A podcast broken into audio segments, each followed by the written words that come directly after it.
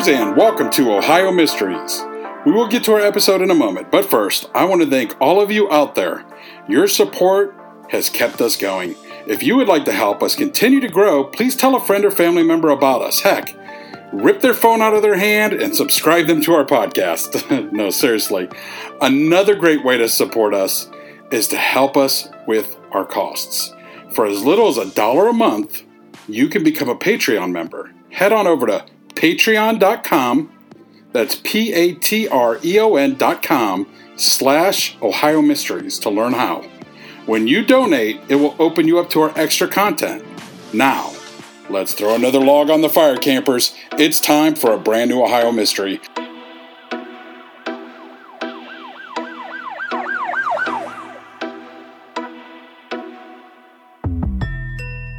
I'm your co host, Steve Yoder, and with us, as always, is our storyteller and researcher, who is an award winning journalist who spent 30 plus years at the Akron Beacon Journal, Paula Schleis. Hi, everybody. Okay, I want you to imagine this plot. It's just after midnight. A dozen men in olive green army fatigues, their heads covered in dark hoods, and each of them carrying a submachine gun, quietly creep through the woods. In their sights, the lights of a busy nightclub known for catering to the wealthy with its poker rooms, top shelf liquor, and nationally recognized entertainers. At the appointed time, they put their carefully choreographed plan into action. They cut the property's electrified fence. They cut the telephone service. They sweep the grounds, knocking out the on site security force. Then they storm the club. Inside, the robbers, who are referring to each other by numbers instead of names, pour into the dining room, interrupting a show where 250 patrons sit in evening gowns and tailored suits. One by one, they relieve each of the terrified guests of their cash and jewelry. Their take, in today's dollars, is in the millions. Then the masked thieves vanish into the night, never to be identified. Now, that might sound like a sequel to the Ocean's Eleven franchise, but it was a very real heist in Lake County's Willoughby Hills at a swanky playground known as the Mounds Club. So let's get this gangster era thriller going. It's a mystery that has been impenetrable for more than 70 years.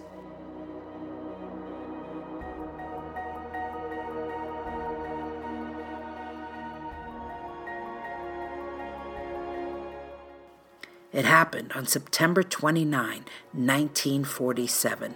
That was a couple of years after World War II had ended, and folks, well, at least the very wealthy, were living the post war high life.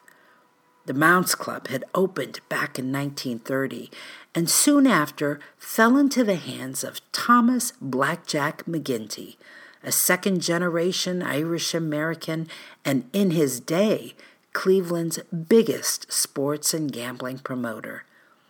Not surprisingly, his resume included organized crime. He ran with a group called the Cleveland Gang and his partners included the likes of Moe Dalitz and Morris Kleinman, some of Cleveland's biggest underworld thugs. The Mounds Club catered to Cleveland's upper crust. Figures of stone lions framed the entrance, and armed security turned away anyone not on the pre approved patrons list. Inside, the guests found only the best of everything the best liquor, the best entertainment, the best food. During the war, people often wondered how the kitchen continued to offer steaks and seafood when rations had forced other restaurants to offer meatless options. For many years, the club even closed in the winter because its owners knew that anyone with the kind of money needed for entry to the mounds went to Florida for the season. The club was on Chardon Road in Willoughby Hills. That's just across the border into Lake County, which put it out of the reach of those annoying authorities in Cleveland. Blackjack McGinty had plenty of run ins with them over some of his Cuyahoga County activity. In Lake County, McGinty found officials less enthusiastic when it came to enforcing gambling and bootlegging laws. The attitude in Lake County was hey, the people getting taken at the club were out of towners, not God fearing local farmers. Heck, if it weren't for the six foot high electrical fence and those big lion figures at the entrance, the club would pass as a prosperous farmhouse.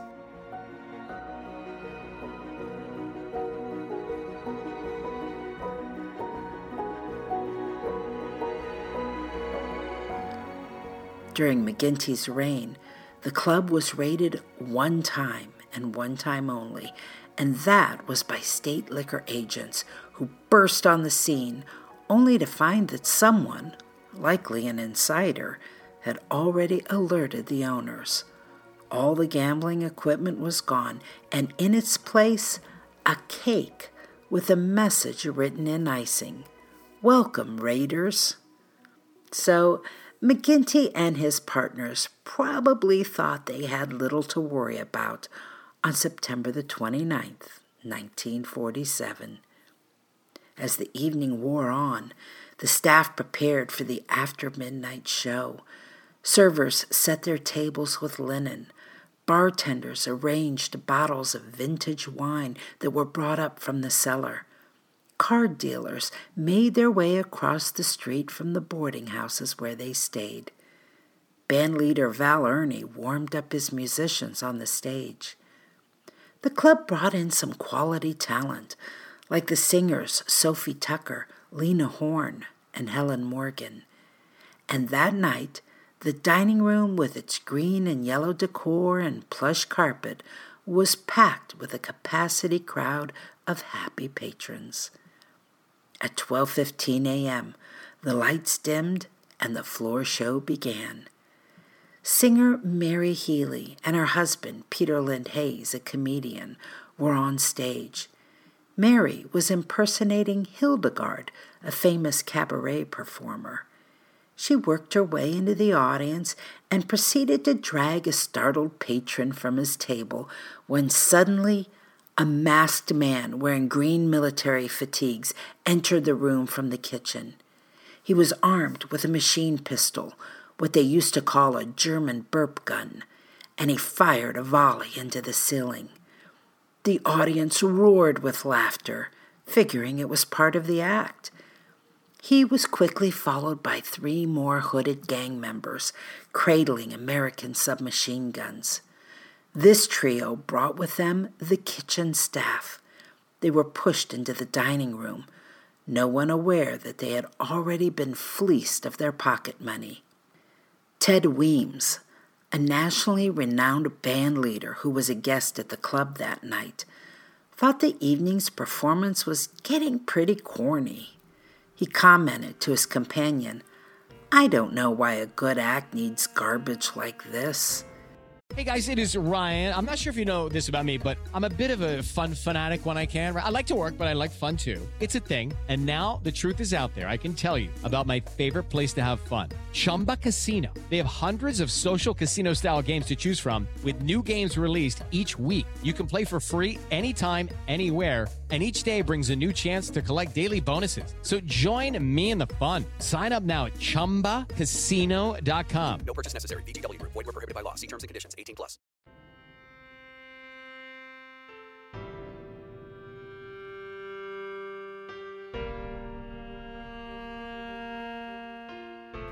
Mary Healy, whose singing had been interrupted, didn't care for the joke either. These intruders were certainly not part of her act. From the stage, she said, I will not go on with the show until the masked people sit down. That's when a gunman leaped onto the stage and waved his machine gun in her face and said, This is a stick up, lady. We're not kidding. And he fired another volley into the ceiling. The audience laughed again. But Mary Healy knew better now. She ran from the stage, found herself a bathroom, and locked herself in for the duration of the holdup. Now, one of the gunmen in the dining room wore a gray felt hat. He seemed to be the leader. He took over, announcing loudly, Everybody sit down and nobody will get hurt. One of the robbers walked to the rear of the room, kicked over a tea cart, climbed onto a radiator, and perched there on guard. Right then, six more assailants entered the room. They passed the diners and headed for the door that led to the poker salon. There they lined up the 20 people they found inside. They scooped money from the tills and tables, then led the patrons out into the dining room with the rest. Women were ordered to dump the contents of their purses as the thieves scooped up cash and jewelry. The ladies were also ordered to remove their rings, which were collected in coffee cups. When one woman insisted her diamond ring was stuck, a mobster offered to cut her finger off. The ring was released. Meanwhile, the men dutifully emptied their pockets, then were patted down to verify they had complied. Peter Lind Hayes, the comedian on stage, didn't have a dime on him. As the gunmen approached, he quickly asked another man, who was holding a wad of bills, to give him some. He was afraid if he didn't have money to offer, they'd suspect him of holding out and beat him. The manager, Buck Schaffner, voluntarily emptied his pockets, then opened his coat to show he was unarmed.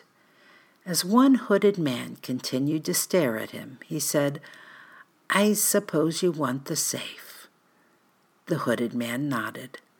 Schaffner was escorted to the office, where he turned over the weekend's proceeds. Then he was marched back to the dining room. Even the dressing rooms were ransacked, and the coat room was relieved of its fur coats, which were carried out in tablecloths.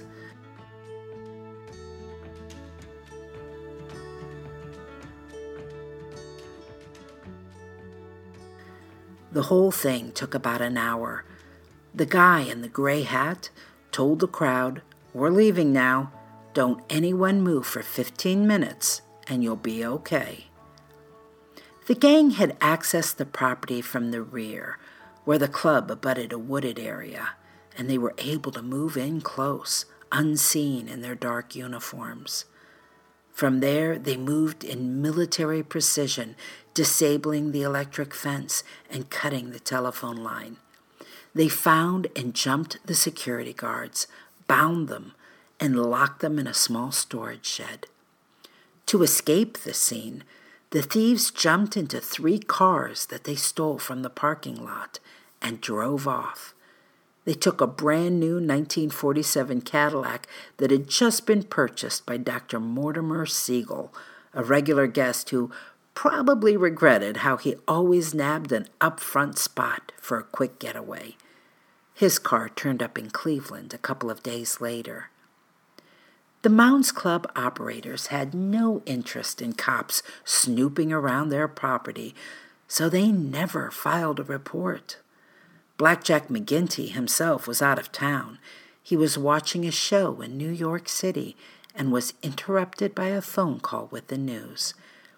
The only reports of the robbery came from a handful of guests most didn't bother, since they'd have to admit to being at the illicit site.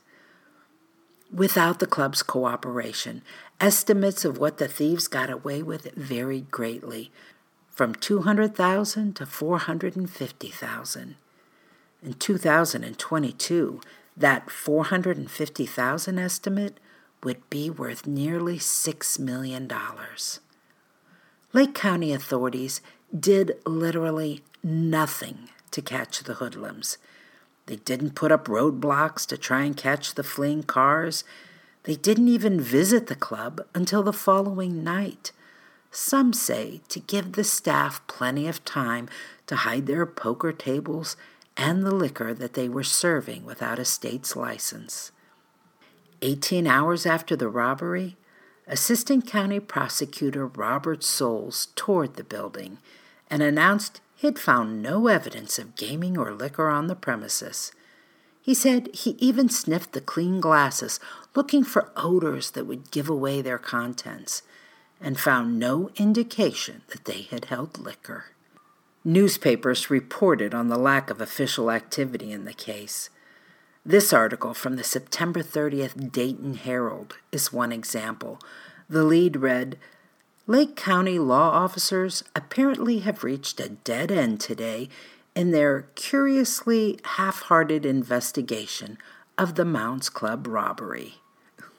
They were calling it a dead end, and it had only been two days. Lake County Sheriff James Maloney told reporters he didn't have a clue as to who had robbed the club and had no idea what to do next, if anything. The sheriff, an octogenarian, was asked by a reporter if he had read the witness statements, to which he responded that he was 82 years old and he needed his sleep.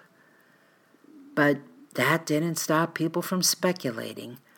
The robbery, in some ways, seemed similar to other jobs in Akron and Marion, Ohio, as well as Kansas City and St. Louis.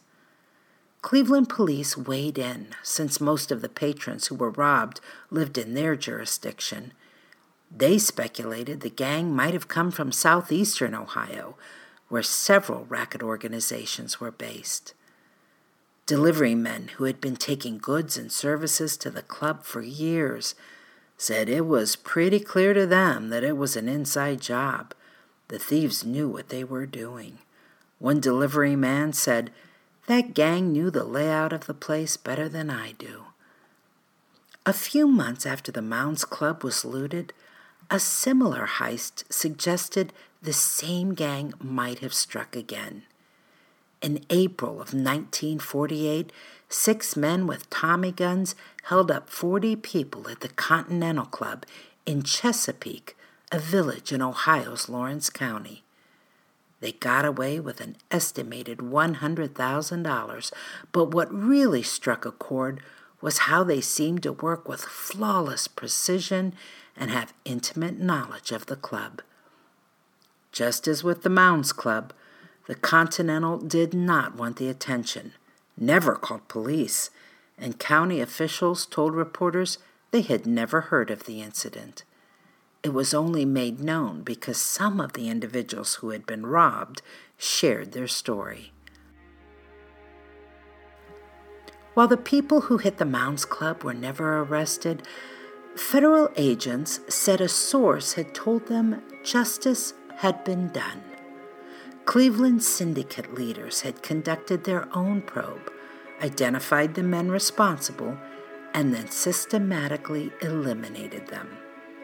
The last one, according to the tellers of the tale, was shot on a rain swept Chicago street as he ran from a car that was chasing him down. The days of the Mounds Club were also numbered. Business steadily fell, and national coverage of the robbery had local residents finally applying pressure on those Lake County officials as they sought re election. Ohio Governor Frank Lausche himself campaigned on a platform that promised to close all Ohio casinos, and he kept his word. In July of 1949, the state put a padlock on the mounds, ruling it an unsafe gathering space. Blackjack McGinty appealed the order that closed his club. When he lost, he and his Cleveland gang took Horace Greeley's famous advice and headed west. They poured their money into a new lucrative enterprise, the Desert Inn in Las Vegas, Nevada. In Ohio, they were criminals. In Vegas, they were entrepreneurs. The Mounds Club building, by the way, is still standing today. It's the Lavera Party Center. We'd like to thank listener Michael Bonanno for suggesting this story to us. Michael runs a Facebook group called Too Late for Autographs, where he shares stories of famous people who are buried in Ohio. Be sure to follow his page for more great Ohio history. That's it for tonight, listeners. For photos, news clippings, and more on this and every episode, hop on over to our website, ohiomysteries.com, and we'll see you back here next week for another episode of Ohio Mysteries.